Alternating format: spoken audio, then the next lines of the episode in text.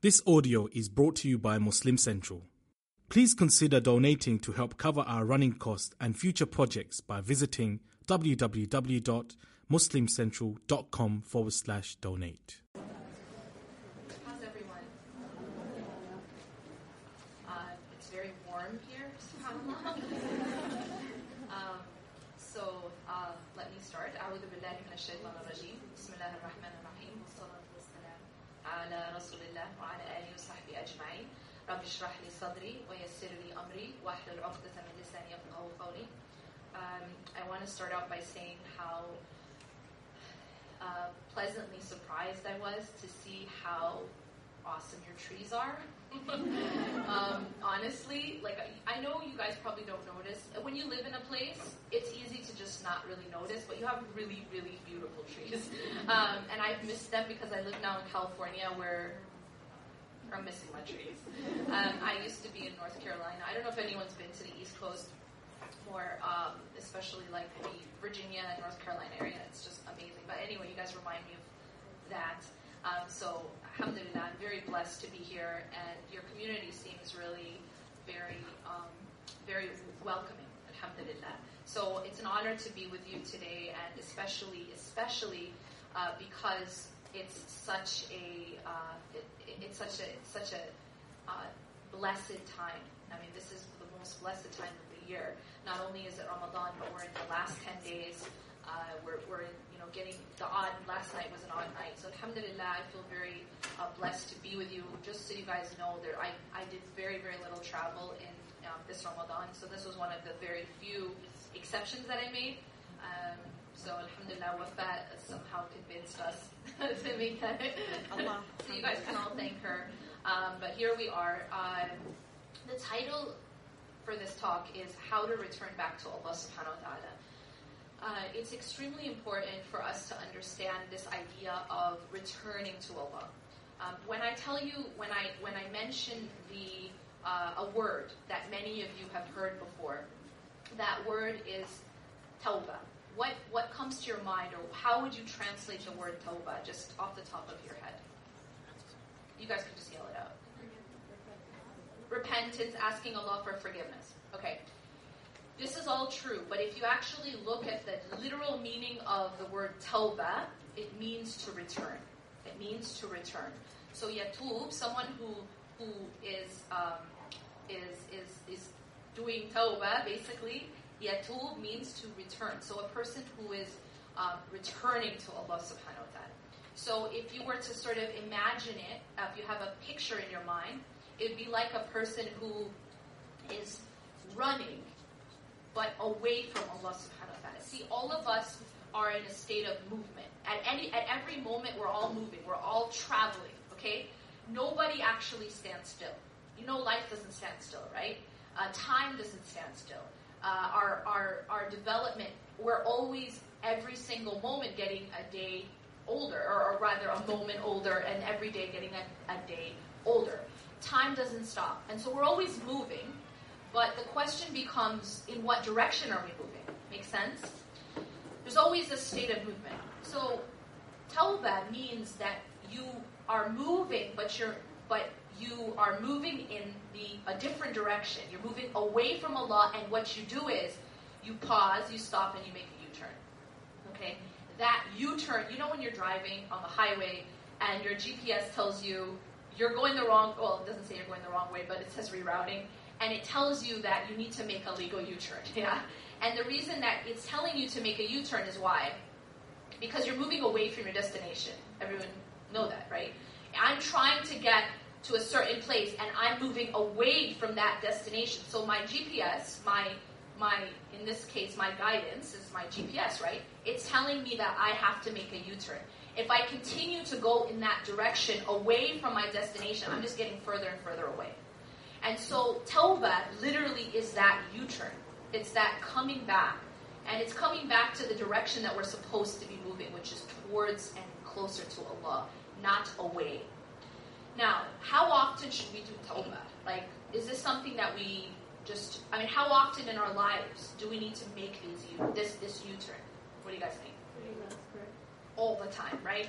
Uh, sometimes people think, uh, some so sometimes people think that uh, tawbah is something you do once in your life, right?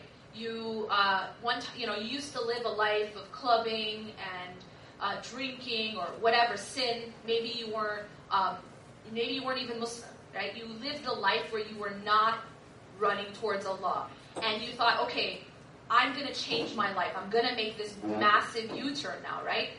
But then that's it. I've made the U-turn once. I'm done. I've come back to Allah once, and now I'm good to go, right? Now the problem with that is like a person who's driving, and they only check their GPS once, right?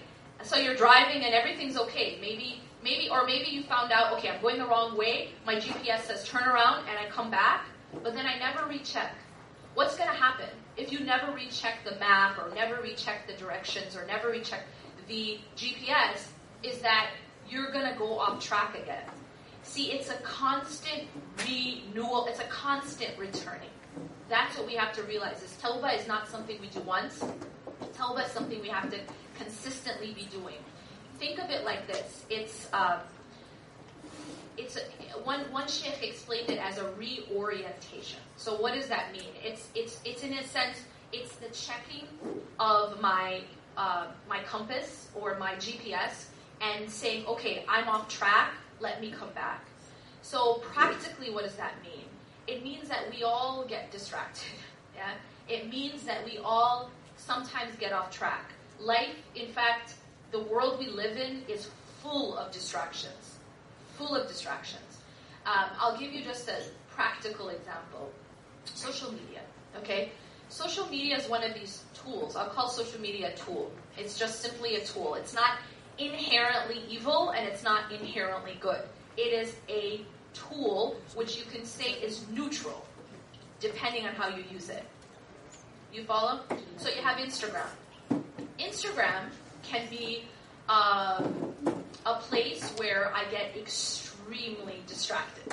Yeah, and I'll, I'll just leave. I'll, I'll, I'll, that's like the best I can say about it, right? It's something that where I can become very, very distracted, or it can be something that helps bring me back or remind me of Allah subhanahu wa ta'ala. Just like Facebook, just like Twitter, just like any kind of social media, it's something that can either be some uh, a tool that takes me away from Allah, or it can be a tool that brings me closer to Allah. And everything in life is, is that way. That it can be used in either way. And we decide how we use these tools. Now, I bring up things like social media because the reality is these are the practical things that we're doing. You know what I mean? I can sit here and I can talk to you about concepts. I can say return to Allah, come back to Allah, but then it becomes difficult. How do I translate that into my everyday life? Okay? I'm going to use one example. And that's the example of what it is that we focus on when it comes to, for example, social media. All right.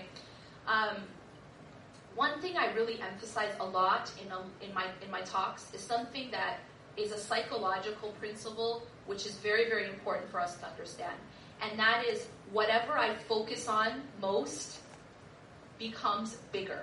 Okay, it becomes more uh, encompassing. In a sense, the more I focus on something, the more I feed it. Does that make sense?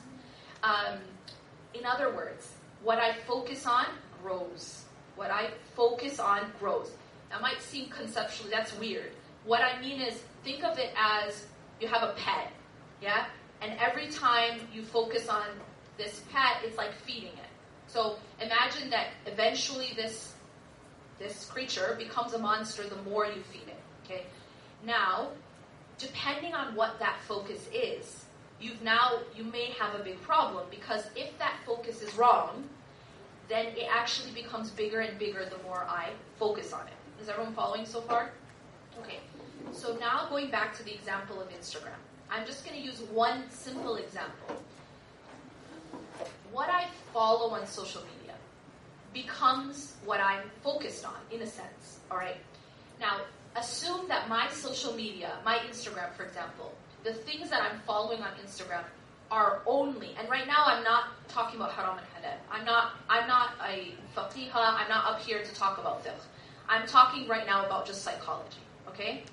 Imagine that the only thing that I'm, I'm following or what I'm focused on on so, on uh, Instagram is all like the Kardashians and uh, what this person is wearing and this fashionista and that fashionista. And that's fine. Again, I'm not talking about haram and halal. I'm talking about psychology. So assume that my entire Instagram is all different kinds of clothes, different kinds of scarves, how to put on those clothes and those scarves, all the different um, makeup tutorials. Gotta, gotta, gotta, gotta have those, right? Lots and lots of those. Um, and then different celebrities, what they're eating, yeah, what they're wearing, how they're standing. You get what I'm saying? And that's it. And that's it, right? So my entire feed, my entire, you know, Instagram news feed, whatever you want to call it, is just um, hijabs, makeup tutorials, um, what the Kardashians are doing, um, what what Kim is wearing, how she did her makeup, whatever it is, I don't even know.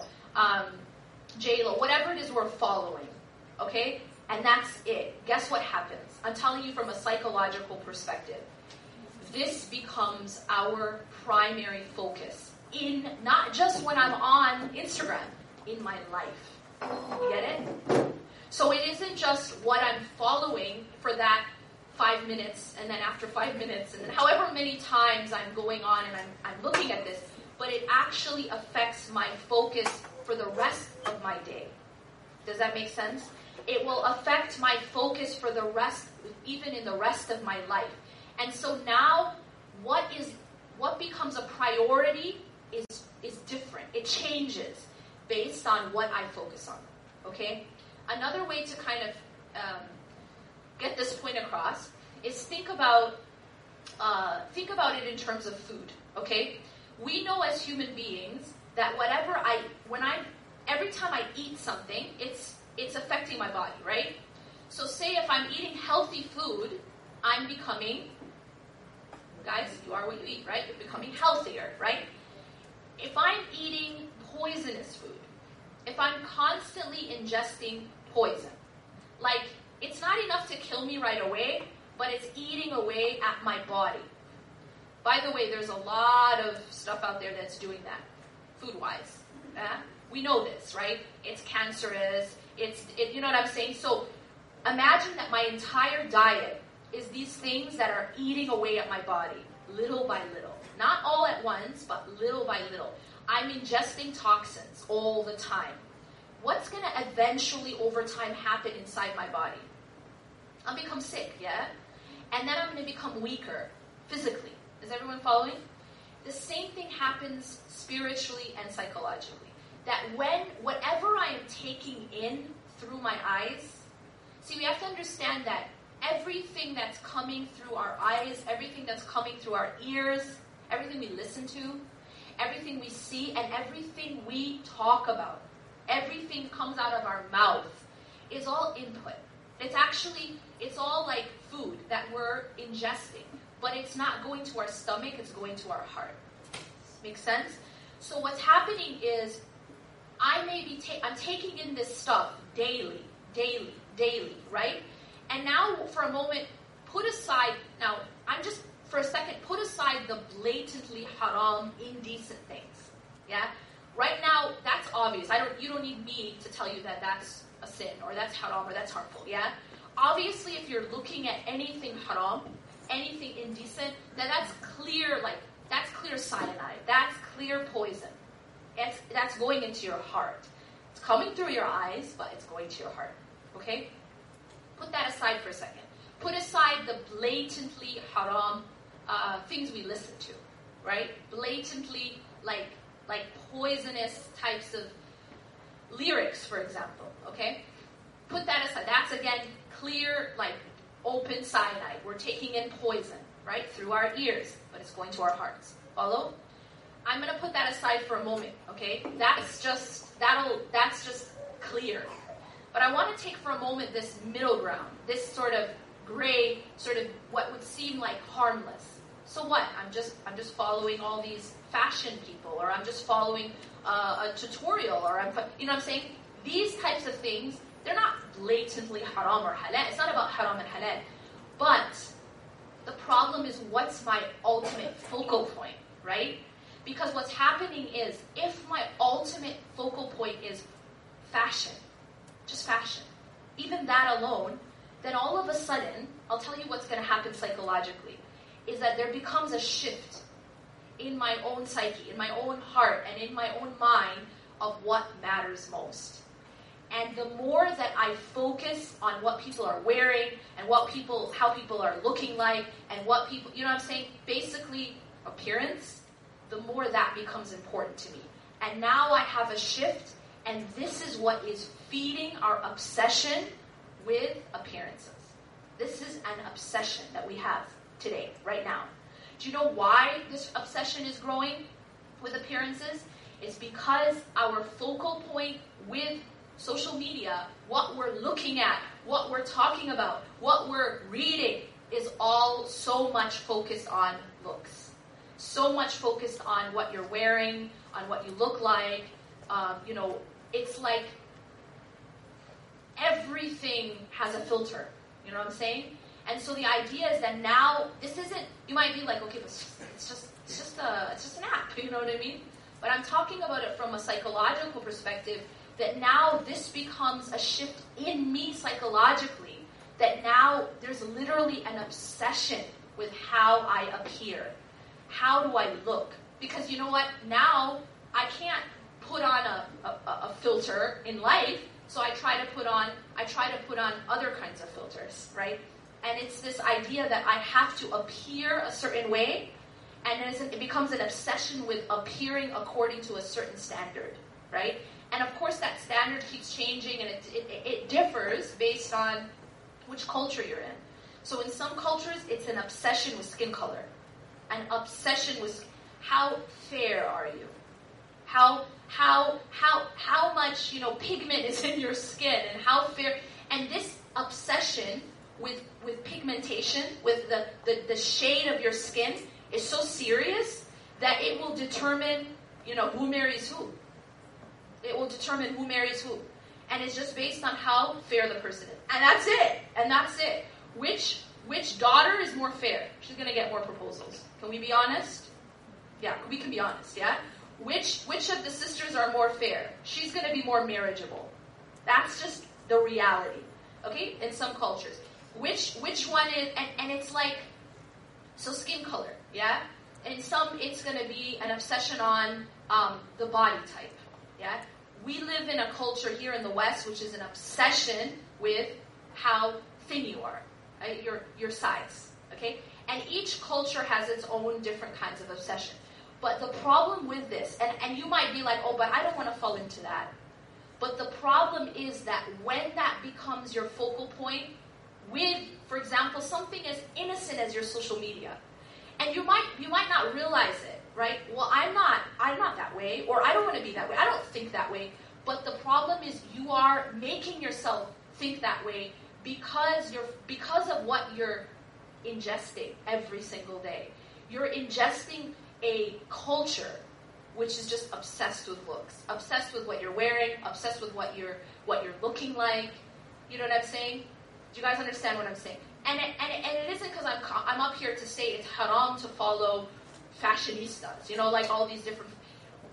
But I'm talking about when that's it, when that's all you're doing and that's all you're being bombarded with, it does shift your focus. And now all of a sudden, what matters most isn't your character. It's not, people aren't looking at that anymore. People don't, don't make that important anymore. What matters is simply, and the reason I'm emphasizing this so much is I'm talking to a group of women, yeah? And the reality is, and I've seen this so much, the reality is at the end of the day, what matters is how you look. And that cannot be argued. It's just at the end of, you peel apart everything else, and at the end of the day, it's how you look. And this is across the board. And I believe that this sickness, this sickness, is because of what we are e- ingesting every single day. It's because of the media that we're taking in. It's because of what we have on our social media. It's that we are now making this aspect so big because it's what we focused on. Yeah, it's all we look at, it's all we talk about, it's all that comes on our newsfeed, etc. So that's just one example is you have Instagram.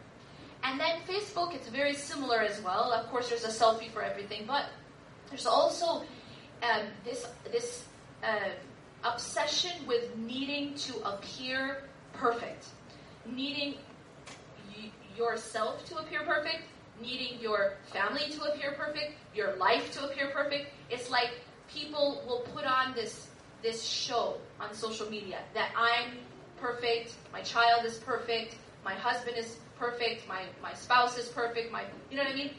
We're perfect. And then we put that out there on social media because we feel like that's gonna get that's gonna make us feel better about ourselves. Now that's a big farce, really. It's it's fake.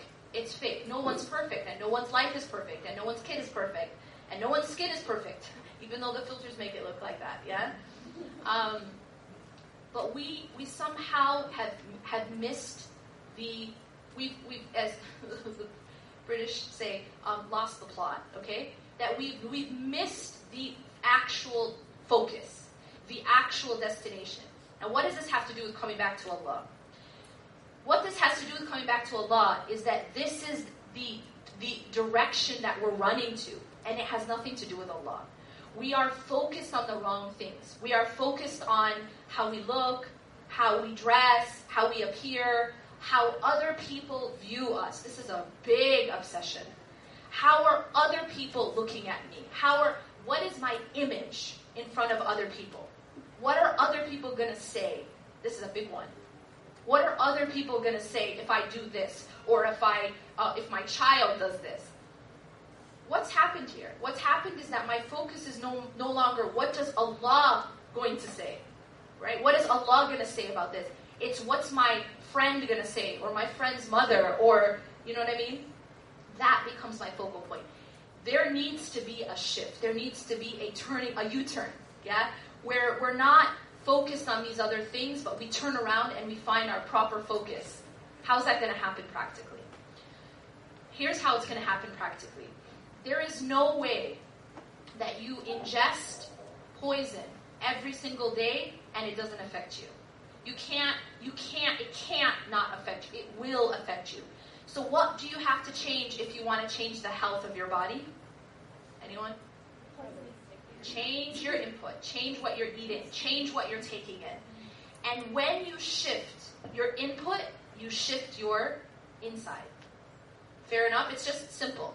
If a person wants, a person is unhealthy, if a person comes to the doctor and the doctor finds that this person is very unhealthy, and then asks, okay, what's your diet like? And you basically t- you, you basically tell the doctor, well, I eat a little poison every day, um, and then I have this, and then I have, and it's all poisonous, unhealthy food. What's the first thing the doctor's going to say is, hey, you need to completely change your diet. Yeah? Now, psychologically and spiritually, it's the same thing. You need to change your diet. So, what you have to start to do, I know we live in a world that's constantly bombarding us. OMG. The media is constantly bombarding us with messages. Even just driving down the road, there's billboards. Even just being on your laptop, there's ads. It's constant. On the TV, on the it's everywhere. You have to make a very focused, concerted effort to manage what you're eating. Make sense? Manage what you're taking in. But you have to you have to be conscious. If you just go with the flow, it's you're gonna end up taking in all this poison. You have to make you have to actually put in effort. Does, does everyone understand what I'm saying? You have to put in work to manage what you're taking in. And when you are very, very conscious of what you're taking in, your insights change. They will change. Your focus will change. Your psychology will change. Your whole paradigm changes. What matters most changes. It will change. You will have a shift. But it has to be, it has to start at the root of what you're taking in. The food or the input that you're taking in. Alright? So how do we change that? I'm not up here to tell you to just get off all social media, right? Obviously, social media, as I said from the beginning, is a tool. It's a tool. But it's all about how you use it. So, going back to Allah subhanahu wa ta'ala, making this U-turn, coming back to Allah subhanahu wa ta'ala, tawbah, the return to Allah. How is it going to happen? Number one, the first step, the first step, even before we talk about um, our input and all that, is number one, we cannot fall into despair. One of the biggest barriers to Allah is despair. What's despair? Anyone? Can someone define despair to me? Like hopeless? It's like denying, Denying. Okay, what else? hopeless. Hopelessness. Hopelessness. Despair is basically giving up. It's saying, what's the point in trying? Sometimes people feel that they're so far away from Allah. Let me put that in quotes. Yeah.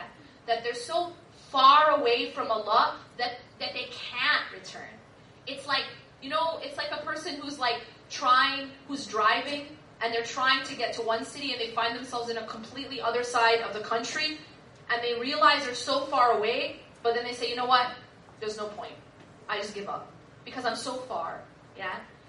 People who believe that they're too far away to return to Allah. That's despair. And that is actually a deception. It's a trick. Guess from who? Anyone? Shaitan. Exactly. Shaitan wants you to believe that it's too late. You get it? He wants you to believe that you're too far. He wants you to think that Allah's too you're too far away from Allah or Allah is too far away from you, so just give up. Don't try the U-turn. That U-turn is pointless. You're too far. You get it? But this is actually a deception. This is a deception. This is like a person who's like in your in your uh, passenger seat while you're driving, who's whispering to you, you know what? Just give up. Just forget it. Don't even try to go home because you you, you drove too far. Don't even try. Right? It's nonsense. It's nonsense because all you have to do is make a U-turn. Right? So this this is the first barrier is the barrier of despair. It's the idea that I'm too far away to come back. Yeah? And so what's the point in trying? That is a trick from shaitan. You must you must fight against that trick, that deception. And realize that if you go back and you see what Allah has said, put aside what shaitan is saying.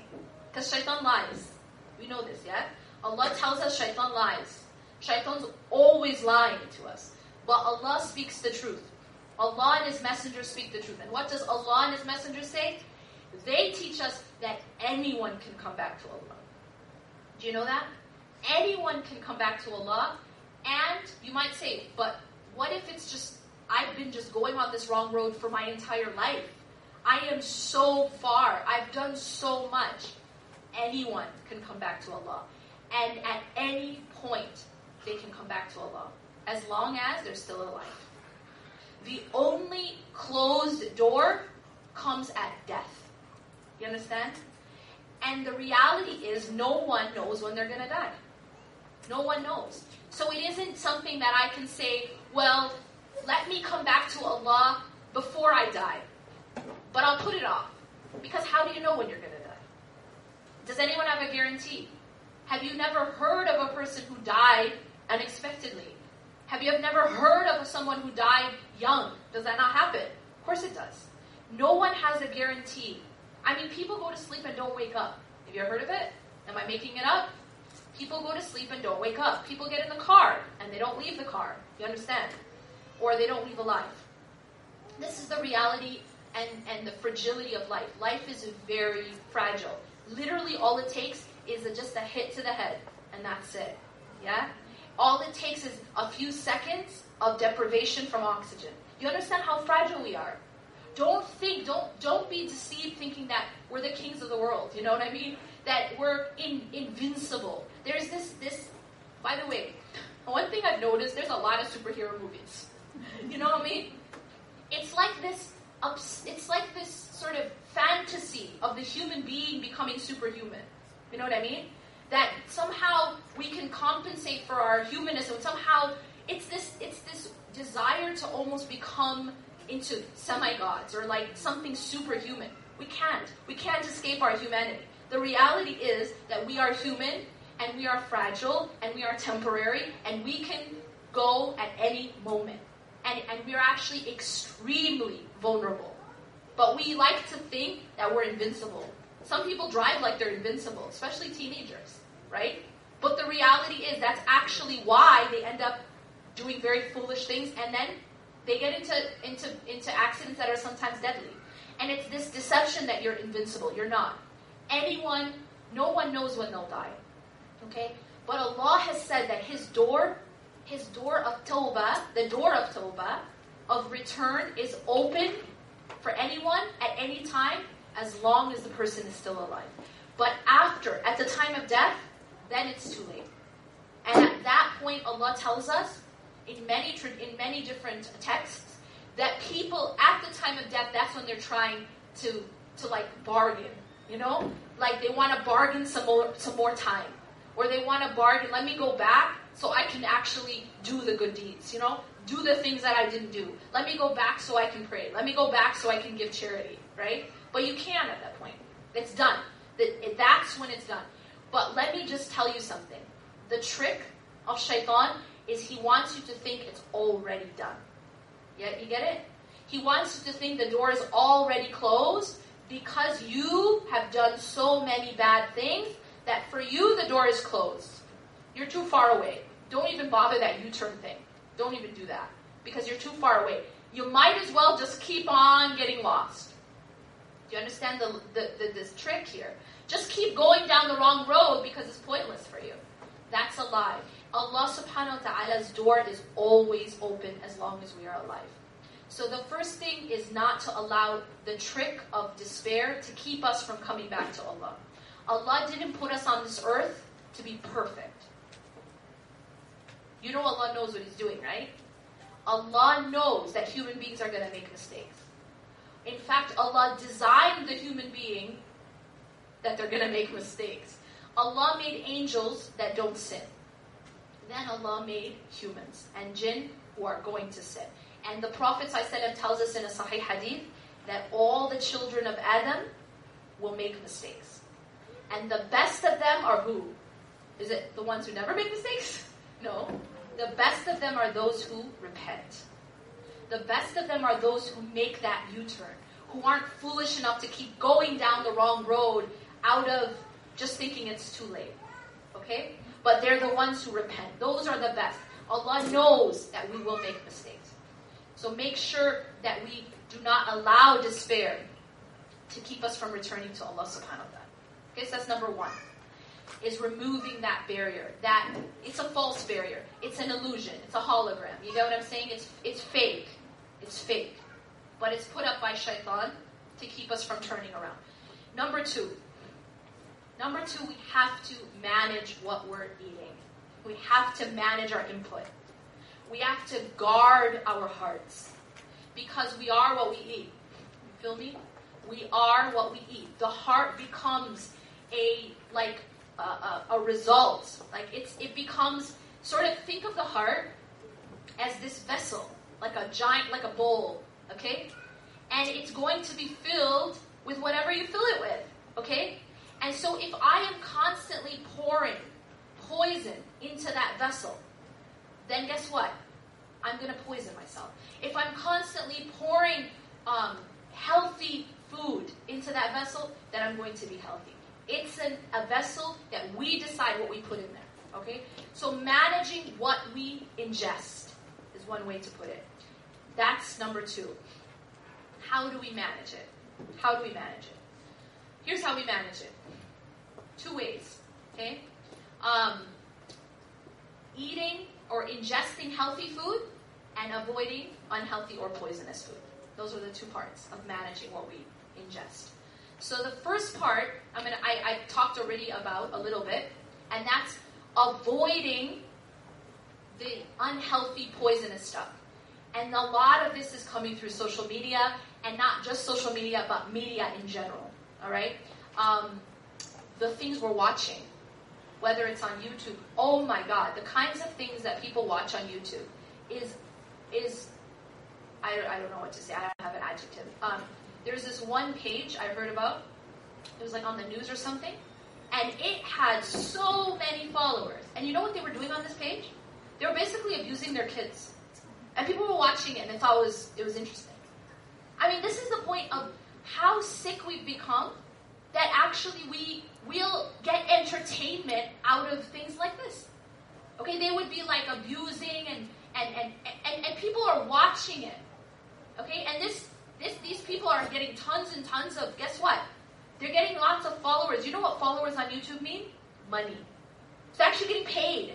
They're getting paid from advertisers because they have a lot of viewers. That's how YouTube works. The more viewers you have, the more money you get from advertisers. That's how people get rich off YouTube, in case you didn't know. Okay? And so what's happening is they're getting paid for this, for abusing their kids in front of people. This is sick. But this is my point, is that we have, and if you look at the kinds of people who are very famous on YouTube, most of the time it's not good content, guys. I think you know this better than me. It's actually garbage. But people like to watch garbage.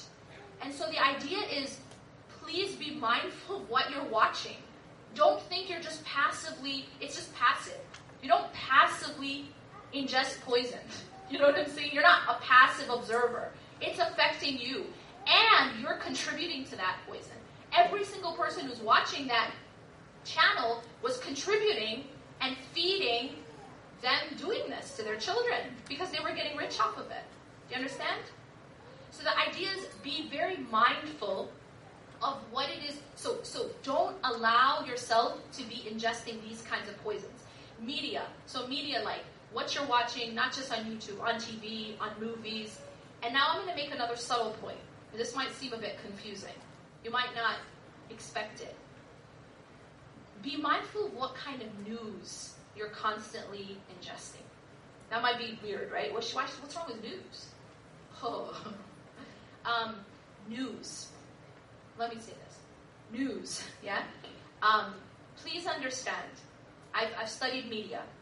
News is not unbiased. News have an agenda. You know what an agenda means? It means that there's something that they want you to come out with. Okay? And it does not take a media expert or a genius to know that the news agenda is very, very Islamophobic. What does that mean? It means that their Islam is very much, uh, you're supposed to basically leave this news thinking that Islam is out to get us as Americans. That Islam is something that is, an, is anti-American. Islam is, is something other, it's like very un-American, that those people you understand? And I, I'm not even going to get into all the different data on that, but the reality is that there is an agenda. Okay? There is an agenda. Now, you might think, but we're already Muslim, so what's the problem? I mean, how is it going to affect me? It's just intended for maybe non Muslims to hate Islam, but I'm already Muslim. It will affect you, and I will tell you how. It is intended to make you ashamed of Islam, to make you cower.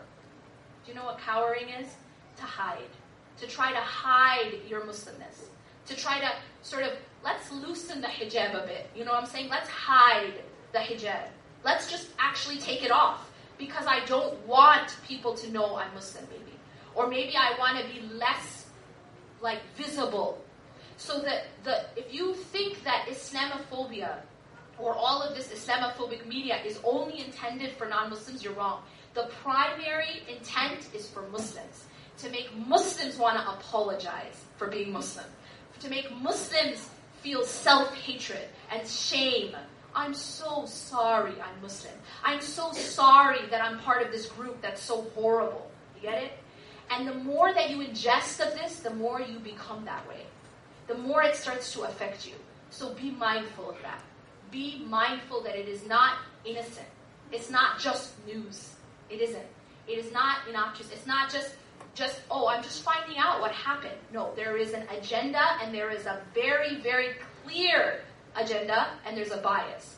And that is something that, if you did an experiment, if you did an experiment and you looked at, um, if, you, if you took someone and you had that person, a Muslim, and you took a non Muslim, and you had that person just uh, ingesting a lot of just news, like I'm just saying just news, plain news whether it's Fox or CNN, I don't, whatever it is, they're all essentially the same. Okay, you're taking in this news, and then you have this person like like spend a certain number of hours just taking in this news, and then measure their psychology and look at how they feel about themselves as Muslims, how they feel about um, about other Muslims, how they how how um, how they feel about their identity and you're going to see that it will have a very, very strong effect. Put that aside for a second. Think about yourself. Think about times when maybe you started getting really, really into the news. You guys, has that happened? certain certain things happen and you're just kind of glued to the news, you're, you're watching it a lot, you're reading a lot of stuff. How did you feel after all that? Can someone tell me? Did you feel real great? Did you feel real great? Did you feel pumped? You felt absolutely depressed. You felt absolutely more and more into despair, more and more hopeless. You know what? That's it for us. You understand the you understand my point? You know, just look at your own experience. And that is because you are taking in something very toxic. And you have to be mindful of that. Okay? I know we talk a lot about, okay, don't watch bad movies, obviously. Yeah? Don't watch bad videos, obviously. But no one tells you about the news, what the effect that it's having on you. Because of the agenda and the type of news that there is right now. There is a very clear agenda. And so that also is something you have to be mindful of. Okay? So you might say, but then how will I be informed? Right? That's your next question, isn't it? Let me tell you just one little secret. This news isn't informing you. It's brainwashing. It's not actually unbiased news. It is what we call. It has a um, an agenda. Yeah, it's it's it's it's it, when you study media, you find that there is agenda setting. There's there's a very clear. So it's not that you're actually getting more informed. You're just getting what they want, what the what the intent of the media has for you to think a certain way. There's a certain message that you're supposed to be coming out with, and it's not about actual news. Okay, you're not getting the actual picture. Okay, so don't think that the more that you're watching or reading of this news, the more you're being informed. You're not getting the actual picture, you're just getting the picture they want you to have. The agenda, what, which is very clearly, um, they're out to get us. Muslims are out to get us. Islam is, is um, it hates America and all that kind of stuff. Um, it's not only Trump saying this stuff. It's not just Trump saying this stuff. This is being said at different levels in different ways throughout the media. Okay, um, and it is not only in the U.S. Yeah, it's not only in the U.S. One thing that you're going to find, and this is, I mean, again and again, you see this bias that um, if someone commits a crime, you all know this, yeah? If someone commits a crime, you first look at um, what their religion is. Okay? Um, if they're Muslim, then they're a terrorist. Okay? And if they're Muslim, then their religion had everything to do with what they did.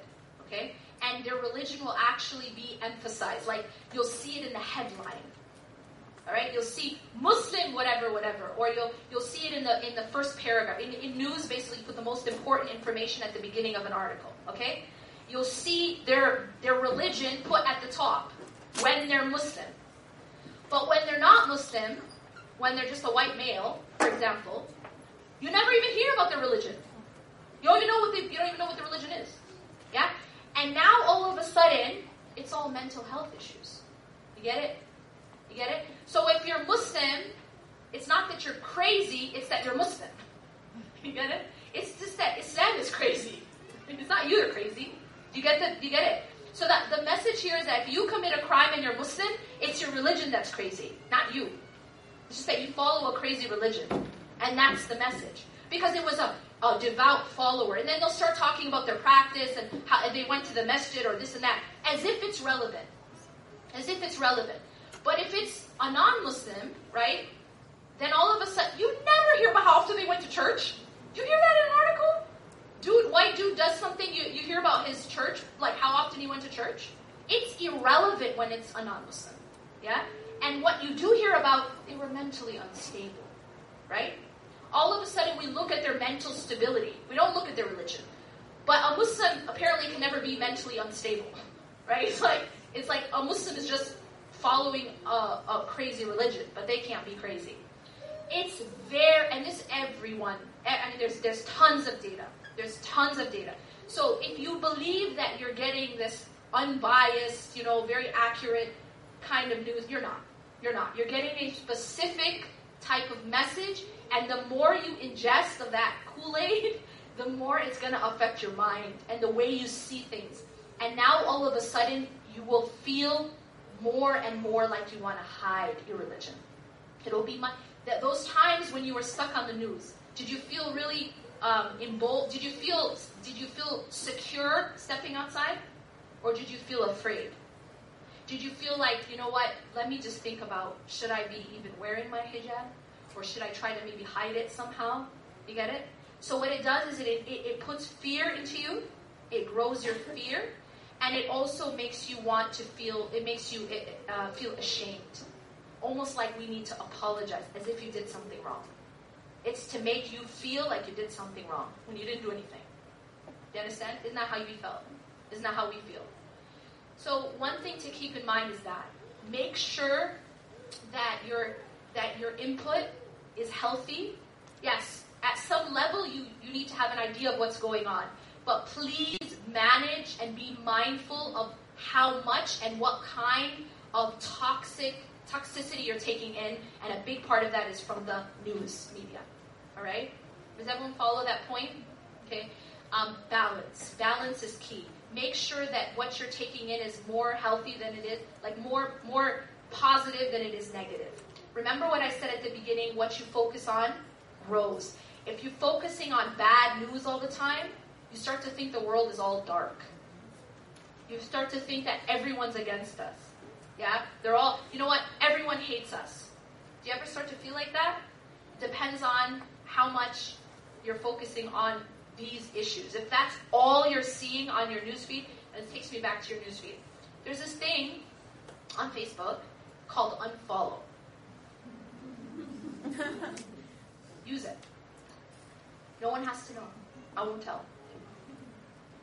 Unfollow is something that means it doesn't mean that you're unfriending. No one's gonna get a notification. Guess what? So and so just unfollowed you. It it's something we need to use on our newsfeed because I'll tell you why. Every time, you know, we're using our Facebook a lot. Let's be honest. We're going on our newsfeed a lot. And so think of your newsfeed as your diet, as the food you're eating.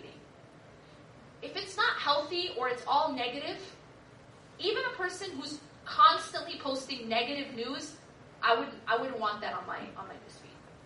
Why? Because eventually what I focus on grows. If I'm always looking at negativity, I'm gonna think the whole world's negative. It's gonna grow in my eyes. Is making does that make sense? So try to make your feeds healthy. Healthy, meaning positive, stuff that's going to uplift you, stuff that's going to inspire you, stuff that's going to empower you, stuff that's going to remind you of Allah. You know what I'm saying? That the more that you have that, and, and this is something that you, you can do through being mindful of what it is that you're taking. All right? I've over the years have like put in a lot of work into like making a healthy newsfeed. You know what I'm saying? Um, you don't have to keep following everyone who just posts about their burger or whatever it is that they're. Same with Snapchat now. You know, you can manage who you follow. You know. I don't need to say. You guys get it, yeah. Um, again, it's not just about haram and halal. It's halal to post about what you're eating every single day. But guess what? It's not the most useful information. All right? Um, yeah, that's all I'm going to say. Uh, the point here is just use these tools for your own good. Use these tools to get you closer to Allah. That's all I'm saying. So, so manage them in this way, and the more that you take in healthy things and block unhealthy things, the more healthy you're going to be. Okay? And I'm going to end on this, and this is probably the most important point that, that I'm going to make. And that is um, the remembrance of Allah, the dhikr. The most healthiest kind of food, the most healthiest kind of input is the remembrance of Allah. What do I mean by that? The remembrance of Allah means anything um, that Allah subhanahu wa ta'ala, like, like the Quran, yeah? Anything that reminds you of Allah, whether it's the words of the Prophet or, or um, reminder from uh, a da'i, or anything that reminds you of Allah subhanahu wa ta'ala is the most healthiest kind of input. Right? I'm going to leave you guys with something that I tried to mention in all of my talks recently, and that is a three part prescription uh, for a healthy spiritual and, and, and psychological self. Three parts. All right? And this goes under taking in taking in that healthy input. I talked about keeping out the unhealthy and the, the healthy input. Number one is salah. I want to remind you of your salah because it's one of these things that we sometimes don't really realize the importance of. And that's equivalent, the equivalent of saying, um, it's not really that important to take in oxygen. Let me talk about something else. If I'm up here, say I'm a doctor, and I'm trying to give you guys a prescription of how to be healthy. Maybe you guys want to train for a marathon. If I don't first make sure you're getting oxygen, it's not nothing else I say is going to matter, right? If you're not breathing, if your blood if your blood is not oxygenated, and I sit and talk about organic food, it doesn't make sense, yeah? Is anybody following? Everybody's yeah? I know it's hot. Um, so the first thing we have to make sure is that we're getting oxygen. Salah is oxygen. Salah is oxygen for the heart and the soul. And when a person disconnects from the salah, when a person abandons the salah or neglects the salah, either by not praying on time or just not praying at all or missing some prayers, it's like a person who is neglecting their oxygen. Maybe breathing once in a while, right? Do you guys get it? You can't say, I don't need to breathe today because I have an exam. Let me breathe tomorrow. Or maybe I'm not in a very good mood. I'm feeling a little down today. Let me breathe next week. Or let me become really, really, another interesting trick of shaitan is, but you're not even focusing in your salah anyways. You're so distracted. So you might as well just not pray. You're, you're not, your, your salah is just movements anyway. Why don't you become more spiritual first? Why don't you become closer to Allah first and then you can pray? Do you know what that's like saying? That's like saying, why don't you become healthy first and then you can breathe? That's exactly the same thing. Y'all aren't going to become healthy if you're not breathing. You get it? And to neglect oxygen until you're healthy is a trick to kill you. Get it? So this is what these are the games that shaitan plays. Okay? So the salah has to be a non-negotiable. It's oxygen. It's something that has to be on time. Prescription. When a, when, when a doctor gives you a prescription, doctor says you have to take it at certain times. You got to take it at those times. You can't just say, "Well, today I was busy. I took all five doses before I slept." That's, not what you do with medicine, is it? Anyone do that with medicine? Especially life-saving medicine, cancer medication, for example. You're going to just skip a few doses or take them all before you sleep because you were you were busy, you were on Facebook, you were at the mall, who knows? You know what I'm saying? It's it's crazy. But this is what we do with salah. Oxygen, yeah? That's number one. Number two is I advise you, I advise you, I advise you to please download an app for Adhkar. There's an app called My Dua. M Y D U A A. So double A. It's basically Fortress of a Muslim on an app. And what you do is, and by the way, most important dollar you'll ever spend. Yeah, I'm serious. Um, what it is, is it's a collection of the, the supplications, the du'as that the Prophet ﷺ would say throughout his day. There's a du'a for everything. Everything there's a du'a. He left the house, he came back in the house, he started eating, he finished eating. Yeah? Even before intimacy, there's a du'a. Always he was remembering Allah. Always remembering Allah. No matter what he was doing in life the more that we can incorporate these du'as into our life, the more healthy we will be. I'm talking to you just simply about health, psychological and emotional and spiritual health. All right? And so what you do is when you download this app, make sure that there are du'as that you're saying every single day, just like food and water. Okay? I'm going to tell you that among the most important, because there's a lot, and mashallah, the more you can do, the better, the more healthy you'll be. But there's a lot. But what I will tell you, the most essential ones you need to do is your morning supplications, there's um, and your evening supplications. You just click on morning, evening, and you do this after Fajr prayer. And then evening supplications you'll do after Asr prayer. Everyone follow? Among the morning, evening adhkar, there's a lot. There might be like 50 or so. So what you can do on this app is you can star certain ones that will be your collection, your your list among those, so that you can be consistent. Because I don't want anyone thinking I can't do all 50, so I'll do none. Again, that's another shaitani tactic, all or none, right? If you can't be perfect, just don't do anything at all, right? Right? You might as well take off your hijab because you're so bad, right? You know this type of thinking? This is shaitani thinking. Allah is not all or none. Allah is not all or none. Allah takes any good goodness we do and multiplies it. He doesn't say, well, you weren't perfect, so I'm not going to take anything. That's not Allah. That's a trick of shaitan. So do what you can. Do what you can and try to do consistently. Just like you need food and water consistently. Even if it's a small amount. You start in just a few, but just do it consistently. And then next time when you click on morning, evening, adhkar, it'll bring up your list that you've started. Okay. Evening, same thing. Yeah? After Asr. And then before you sleep. These are the times when people are most susceptible to the uh, to shaitan and his army. Sleep, morning, sunrise, sunset, before you eat, yeah, when you enter the bathroom, and, and before intimacy. These are the times when it's especially important to say your adhkar. The adhkar of these different sort of openings. Um, the way I like to describe it is like if you're in a house, no one leaves the windows and doors open and then wonders why the robber came in and stole everything. Yeah? And that's because we close our doors. We close our windows to protect our homes, yeah?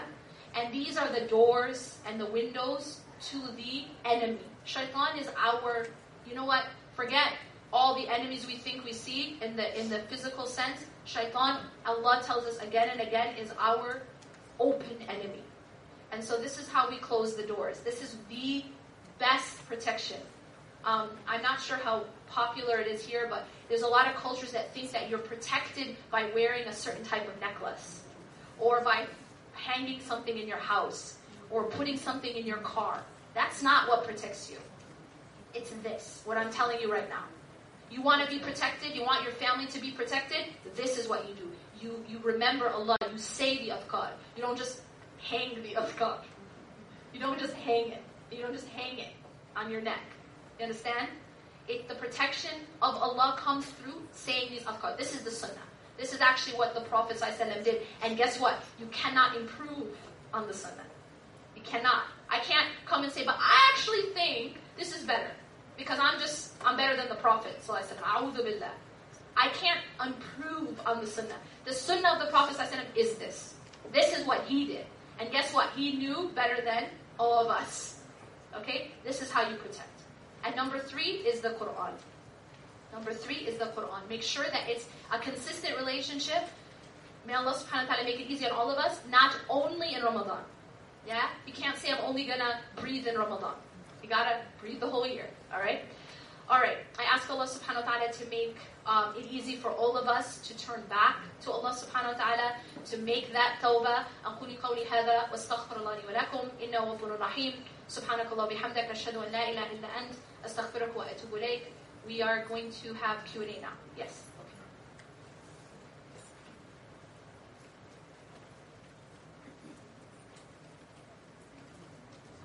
Assalamu alaikum. So, um, for those of you who had note cards, if you just want to, if you prefer to come up to the mic and ask the question, you're more than welcome to do so. Or if you have a note card and you'd like me to pick it up, to send it to Does anyone have a question from the floor who wants to just ask their question? Yes? Oh, you have a note card. Okay. Okay, yes, sister. While we're getting the note cards, go ahead. Why salam. What, yeah. My question really revolved around uh, what you said about fake news. Yes. And also um, uh, our input in terms of what we see in social media. Um, generally, are you speaking of all negative news that comes in? Because sometimes you see something and your heart really breaks, you know, and Black Lives Matter with the movement and what's happening all over the world in terms of, you know, wars and attrition and war. Um, and that really pulls on your heart to act. Yes. You know, Yes. Are, are you talking in general about all of these things in terms of making your news positive or just Great question. Great question. I'm going to repeat her question. It's very important. She's saying in this discussion of managing our intake, and I mentioned news, yeah? Does she's saying does that apply to all negative news? For example, things that are happening of injustice, Black Lives Matter, stuff like that, which actually should push us to act. And she made a very, very good point. And that's the key. Okay? What I'm trying to get across isn't that we put our heads in the sand and we pretend that nothing bad is happening. No. What I am saying is that we are conscious of what we're taking in and conscious of how it's affecting us. So, for example, um, if we're finding out about some injustice that's happening, it's intended to motivate us to act, and that's excellent. And that's what that's what that's what we need to do. We need to take action against injustice. I'm not talking about that. I'm talking about when our intake isn't motivating us to act, it's motivating us to fall into despair and to become depressed and to become hopeless. You get what I mean? And that's what a lot of the media about Muslims does. Now, that you get what I mean? Um, for example, uh, you know, something happens somewhere in the world. Yeah, there's a there's a, a crime that happens, and of course, if it's a Muslim, it's called terrorism. If it's a white man, it's just a crime, right? Um, suppose something bad happens somewhere in the world. Okay, you found out about it. You, you know it happened. Look for ways that you can help.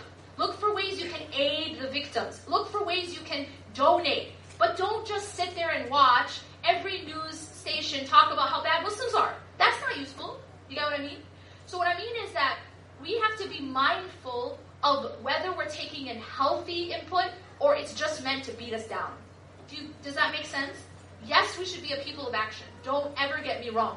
And it isn't about sugarcoating the world and just pretending it's all um, rainbows and butterflies. It isn't. But it's about in, in it's about empowering ourselves, not debilitating ourselves. Because what's happened is majority of people aren't taking action, they're just getting depressed. The majority of people aren't taking action from these things. They're just feeling ashamed and they're just wanting to hide. What we need to be is a people of action, a people of hope, and a people of empowerment. And so, if, yes, I absolutely want, I'm glad you clarified that uh, because what we need to do is, yes, we take, we see injustice, we want to take action. But we shouldn't just keep ingesting stuff that isn't motivating us to take action, it's only beating us down. Does that make sense? I hope that clarifies. Any other questions? Oh, we have lots here. But any follow up about that question? Yes. Sort of, not really a question, but it goes Go uh, ahead. the same thing. Um, especially uh, being in Jordan for the past year, because my sisters remember a lot of my texts. A lot of the news portrayed. Can you put it closer so? Okay, great. a lot of the news there too portrayed that um, Hello? Is that- You just have to put it a lot of the news there portrayed that Westerners here, especially white people, hated on it. Yes, yes. And it was so scary coming back, and I would always ask them, is everything okay there? Um, it made me so paranoid where even when I was going through customs in the airport, I was like so scared. I Shaking, yeah. like say, shaking, and I almost had a meltdown because I was so scared. Like, oh, what are they gonna do? Or, it was like horrible. And that's because it of what you were seeing. It was selective yeah. media. My in-laws watch a lot and he was there too, so it's like always on, and they repeat the same thing over and over all That's- day long. Yes. It's actually like hypnosis. It, it, it, this is the interesting thing. It's like um, a very good point. And that and she, she's she's talking about the other side of the coin, from the uh, the other side of the Atlantic, right? And I've seen this too um, with people who are who are watching us from over there, like either either from the UK, um, you know, Europe, or in, in the Middle East, etc. Um, the way the, the type of news that they have about America will make them think that you just enter the airport and you're going to be put in jail, or like a concentration, or we're all being rounded up and put in concentration camps. This is the impression that's being given. Why? Because it's selective media. And, and so it's exactly the other way around as well. Um, but you know what that does is it's that whole idea that what you focus on grows. So there's this idea that all everyone's out to get us. That the people people in America hate Muslims. You know, if you watch enough of that, that's what you're gonna the impression you're gonna get because they don't have things on the news about the people who are coming out and aiding Muslims. That's not on the news. Do you know what? you- Just just look at what happened when this Muslim ban went through. You know, the majority of the people camping out at airports were not Muslim. It was a Muslim ban, but the majority of the activists who were literally camping out at these airports were not Muslim. They were giving, they were, there were lawyers donating their time, I mean, volunteering their time, activists, and the, most of them were even Muslim. Muslims were there too, but look at look at how they came out. So this idea that they're all against this is also a skewed image. Yeah, were you going to say something? No, yeah, I was going to say we have to be careful too because it does put a divide between people, and it's it's very scary. It, it, she's very right. It puts a divide between people, and in some sense, that's the objective: us versus them. We just can't allow. We can't feed into that. Yes. Can I- can I- First of all, I want to thank you a lot that you came. I wish you come here every time. And thank you so much. It was so empowering to all of us. Let me give, ask you something. When you said not to see the media, I think I have been sober five years.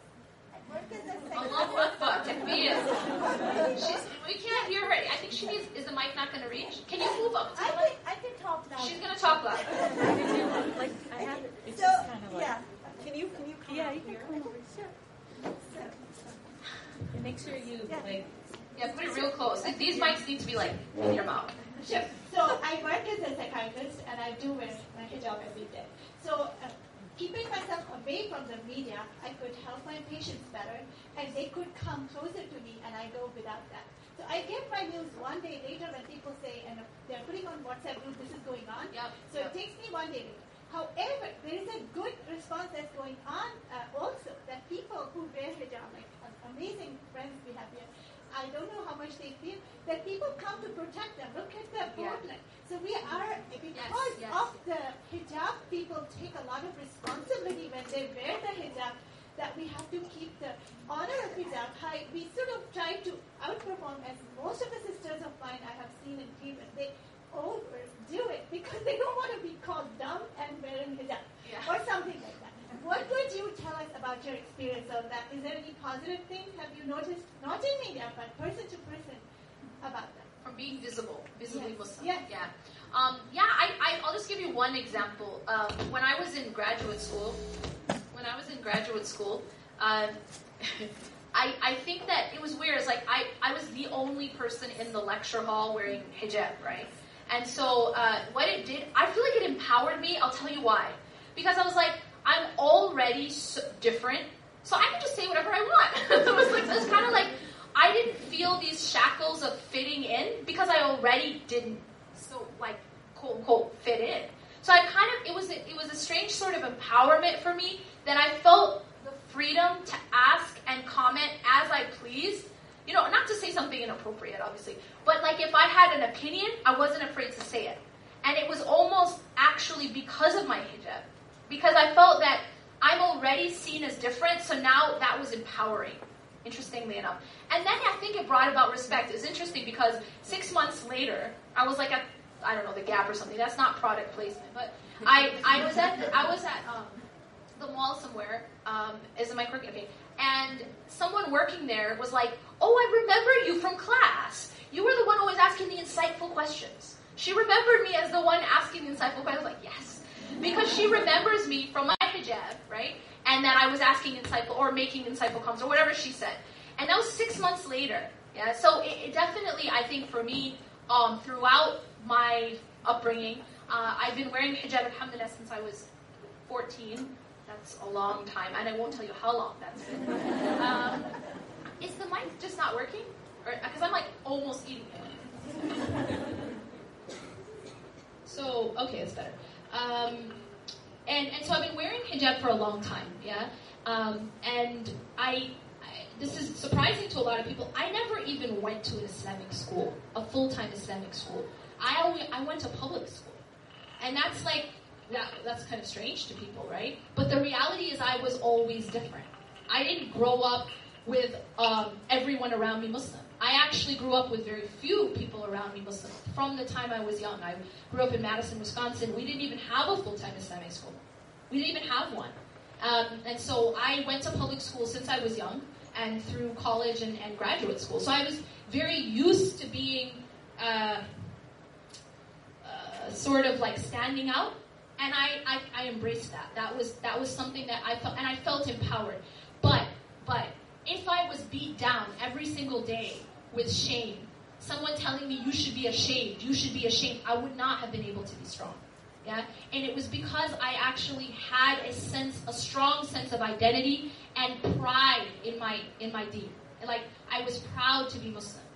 It's very important to, to, to grow that strength and that and, and to feel proud of our deen and of our ummah and of our people.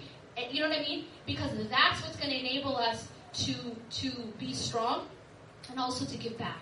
That's the thing. We are part of the community, right? We aren't just in our in our messages and we just we just worry about ourselves. As the sister said, we are we are at the forefront of causes like Black Lives Matter. That we have to be involved. But if we are beat down and we feel um, that lack of empowerment, we can't be involved. We can't really contribute because we're just so worried about surviving. We're just worried about survival. So it's that's why I think it's very very important and I applaud you for your being sober um, um, from from all that toxic type of um, input. And yes, as she said, you're gonna hear about it. Guess what? It's gonna be all over your news feed. It's gonna be on your what's. You're gonna hear about it. But just be mindful of that. That's all you're taking in because then it, it can really beat you down. All right, I'm gonna start looking at these. Yeah, there's a lot.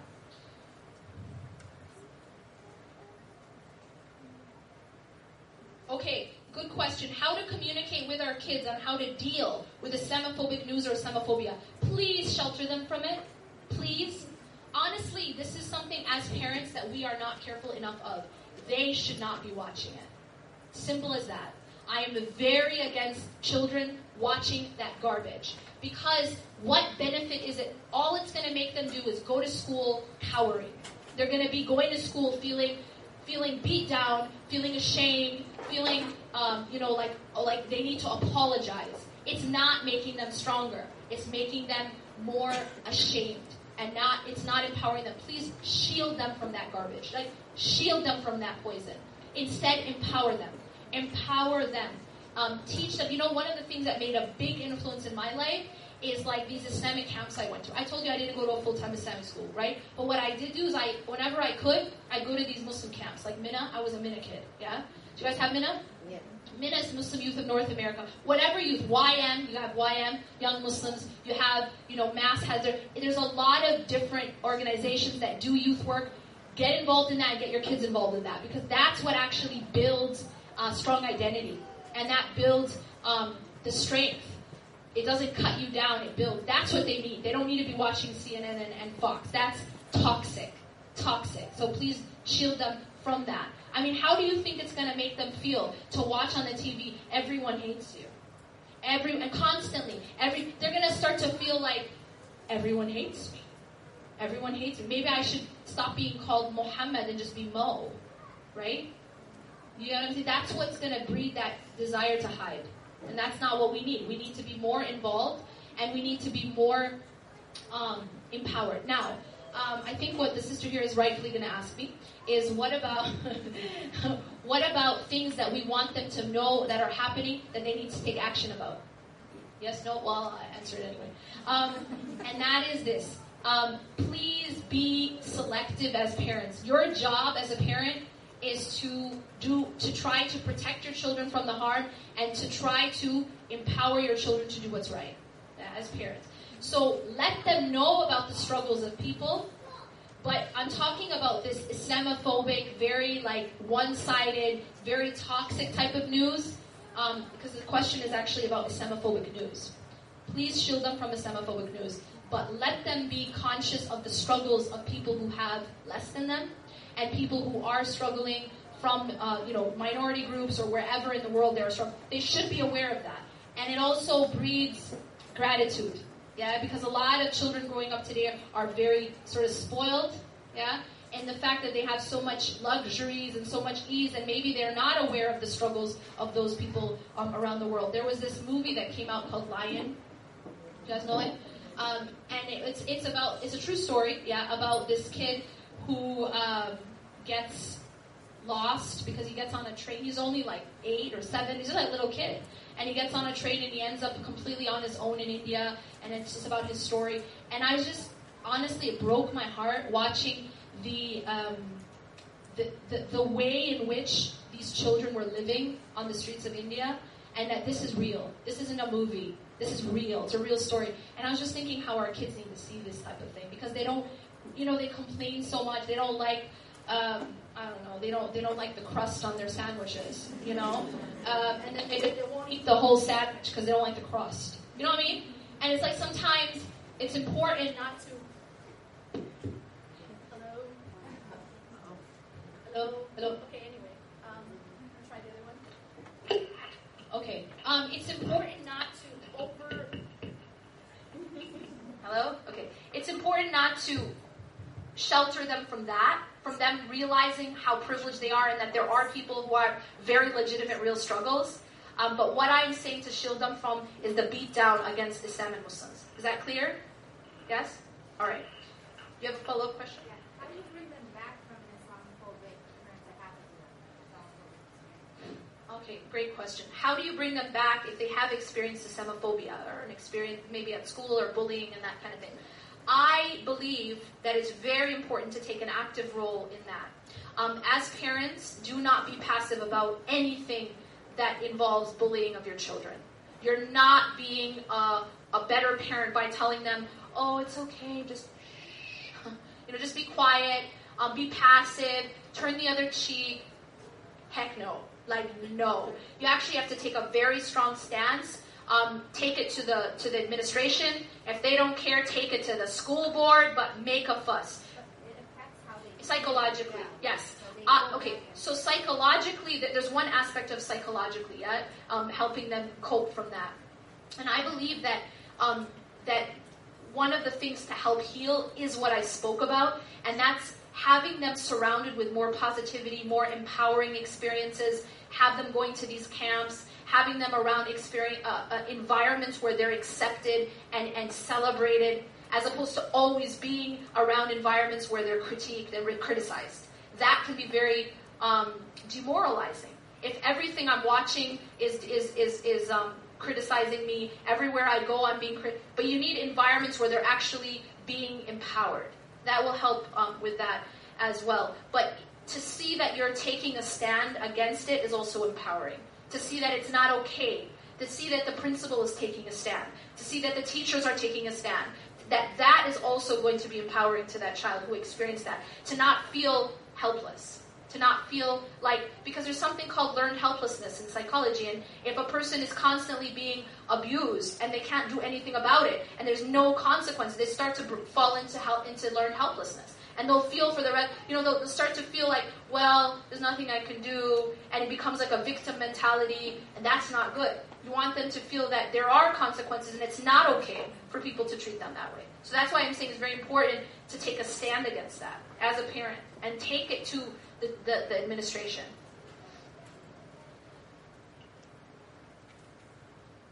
Uh, due to the news issues you mentioned, many parents try to talk their children out of wearing hijab, dressing Islamically, because of how uh, they, they worry for their daughters will be targeted or something. What do you think about this? This is exactly what I'm talking about. This is because they're ingesting too much news. Um, this is a result of what the parents are watching. See, but what I said is that what you focus on grows. And if, if you're watching only, uh, there's this incident hate crime, then there's this hate crime, then there's this hate crime, guess what? You're going to think hate crimes are having happening every five minutes. You're going to actually inflate in your own mind the amount um, of, or the or the the level of the risk, and that's because that's all you're being fed. Does that make sense?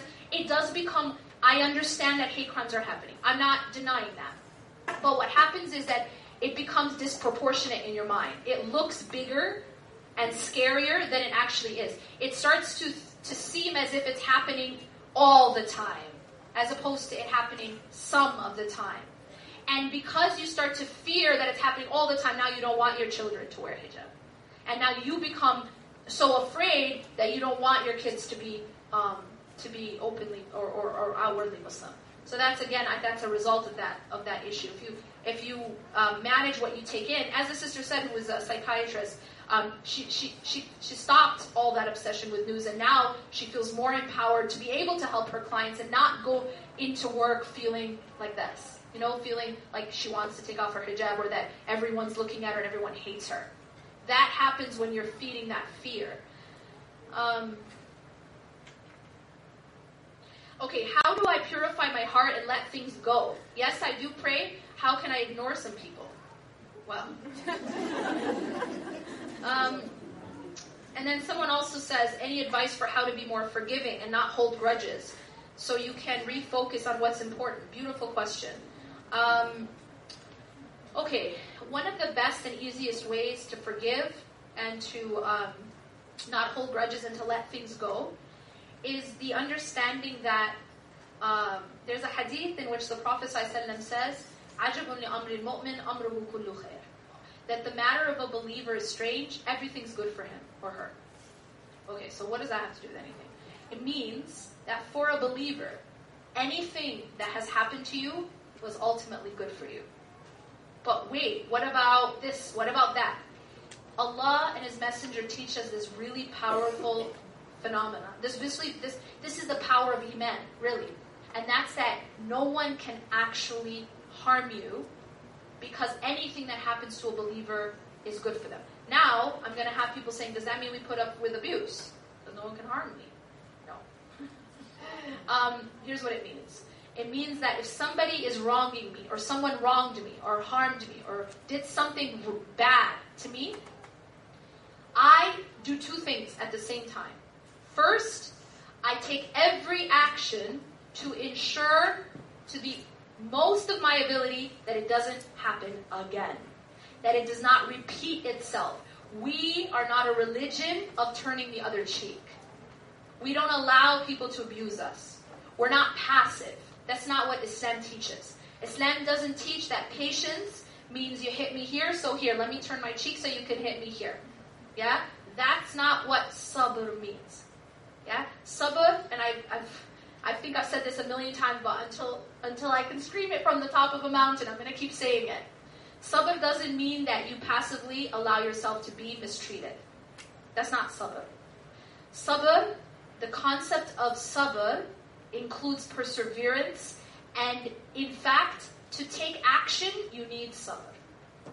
Sabr is also an active term. It's not just doing nothing. It's not just closing your mouth. Have sabr, sister. Yeah? Have sabr. No. Have sabr, sister, and get out. Yeah? that's that's have that's the proper usage of the word, yeah, in that sense. In that context. Yes, when a calamity strikes me, a calamity strikes me, I need to have sabr. That's when I have to have sabr. That's when I have to accept the will of Allah. A calamity that is not in my control, that there's nothing I can do about it, I have to accept. That is sabr. But when someone is mistreating me or there's some injustice happening and I just stand still and I take it, that's not the proper response. The Prophet ﷺ said if you see something wrong, you should try to change it with your hand. If you cannot, then with your tongue. If you cannot, then hate it in your heart. That's the weakest of Iman. So he's telling us to take action against injustice or something wrong. Somebody is harming me or something harming my children or harming my neighbor or harming, you know, overseas. I need to take action. That's part of my Iman.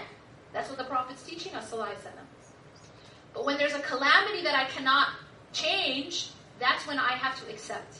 Right? So sometimes we misunderstand this sabr thing and we use it to keep, um, namely women, quiet. Have sabr, sister. That's, that's not right. That's not right. We're not a religion that allows injustice or oppression or abuse. Okay, so one so on the one hand, I do what I can, everything I can to make sure you don't do it again, that you don't consistently keep doing this to me. This isn't this isn't what, what Islam tells us. And then at the same time, I, I find I, I, I do everything in my power to forgive what has happened in the past while at the same time making sure it doesn't happen again. Do you understand? The two go together. Forgiveness, yes, is in Islam. But forgiveness does not mean you hit me on this cheek, let me turn so you can hit me on that cheek. That's not what forgiveness means. Forgiveness means I'm going to make sure you never do it again, but I'm going to I'm going to forgive you for doing it in the past. And I'm going to keep it in the past. It isn't going to happen again. You understand? Do you guys understand that? Um, how do you forgive? So when I say that um, uh, that all the matters of a believer are good for them, What I mean is that this thing that happened in the past, the thing that you're not allowing to happen in the future, yeah, that this thing that happened in the past was in fact will can become good for you if you respond properly. A believer has this superpower that anything that brings us closer to Allah is ultimately good for us. And anything that took us away is bad for us. Okay? So just be conscious that this person that you keep giving all this power to, they hurt me, they took from me, they did this. You need to take that power back because they didn't actually have the power to hurt you. As long as you responded properly, which means taking action against the injustice, making sure it doesn't happen again to the best of your ability, and forgiving and trying to come closer to Allah, then they didn't hurt you. It may have seemed they hurt you. Externally, it may have seemed, but in reality, the ult, like like ultimately, the real reality, they brought you closer to Allah. They didn't hurt you. You get it? Does that make sense? Even if they did X, Y, Z to you, as a believer, you can even take that and make it good for you by bringing you closer to Allah, by allowing you to get the mercy of Allah. Can I tell you how? The, Allah tells us in Surah An-Nur, when Abu Bakr an, found out that his daughter was being accused by a relative, or a relative was spreading the rumor against Aisha anha. The rumor, right, about her being unchaste. Like the worst thing you could do. He found it was a relative doing this, and it was a relative he was financially supporting. So what he does is, is he just withholds the financial support. He doesn't go out get a hitman. He doesn't go try to you know get revenge. All he does is withhold, stop the financial support. Allah reveals a, a, an ayah at this incident, at this time, and, and in this ayah, Allah subhanahu wa ta'ala says, Let them pardon and overlook. Let them pardon and overlook. And then Allah says something very, very interesting at the end of this ayah. أَلَا تُحِبُّونَ أَن يَغْفِرَ اللَّهُ لَكُمْ Do you not love for Allah to forgive you? So all of a sudden here, Allah's made a transaction with a person. What's that transaction? You forgive this person, and I'll forgive you. You get it? Allah is offering His forgiveness. Can you put a, a, a, a price tag on that? Can you put a price tag on the forgiveness of Allah or the mercy of Allah? This is like what we call priceless, meaning it is there's no amount of everything in the heavens and the earth that can buy the mercy and forgiveness of Allah. It's priceless. And Allah is offering it to those who have been wronged and forgive. Get it? So now you need to be sending these, these folks thank you letters. um, how much time do we have? Anyone? Sorry, I couldn't hear. Four minutes. Four minutes. Four minutes. Not five, not four. All right. Um, ooh, deep questions. Okay, good. Um, I feel like the more I grow in Iman, the more judgmental I get. Thank you for your honesty. Um, I also take on more and more religious rituals, more dua, more prayers, and overburden myself and crash because I can't keep up with my own expectations. Allahu Akbar. Such a deep question. Thank you for your honesty. Um, there's a chapter in my book, and it's called. It, it's it's uh, it's about this exact. Um, it's called "This Is Awakening." There's a chapter called "This Is Awakening," and in that chapter, I talk about this phenomenon. What happens is this: when a person um, starts off and they start to become more practicing, this is a great thing. Yeah, either the person maybe wasn't practicing and then started switched on, alhamdulillah, or they weren't Muslim and they reverted slash converted, right? They came to Islam. Um, when a person begins this, a lot of times they are at what you call a spiritual high. And that means that they're really, they have a lot of sort of, they're very zealous. Alhamdulillah. It's almost like spiritual steroids they're on. This is awesome, but it's temporary. It's by definition temporary. And what a lot of people don't realize is that when they're in that high, they start to create certain expectations, and there are some pitfalls of that high. I'll just tell you right now Shaitan will come to us in different ways depending on our state. Those who are in a high, he'll come from one door. Those who are in a low, he'll come from another door. Meaning, when I'm like on top of my Islamic game, right? When I feel like I'm really good, I'm practicing, I'm praying, I got my my I got my Quran on, I got my hijab on, I'm I'm jilbabbing it, I'm just on it. Yeah? I'm like awesome. Yeah? Awesome. Here's the problem, yeah? Is that when I am like up there, in a sense of a high, spiritual high, iman high, whatever you want to call it, shaitan comes through, I'll tell you which door. He comes through the door of arrogance. So here, all of a sudden, this is the judgmental part that this person's pointing out. Shaitan will come when we're up and say, Look how awesome you are. Look at you. They should make a shrine for you. Yeah? You prayed, you wear hijab, you are the king of the world. Look at you. And now look at those little people. They're not like you. You get it? So it becomes this arrogance put in us where we see ourselves as really great because of our deeds. But we forget that our deeds are a gift from Allah. That's very important. Our deeds themselves are a gift. And trust me, that gift comes and goes, and it can be taken like that if we're not grateful.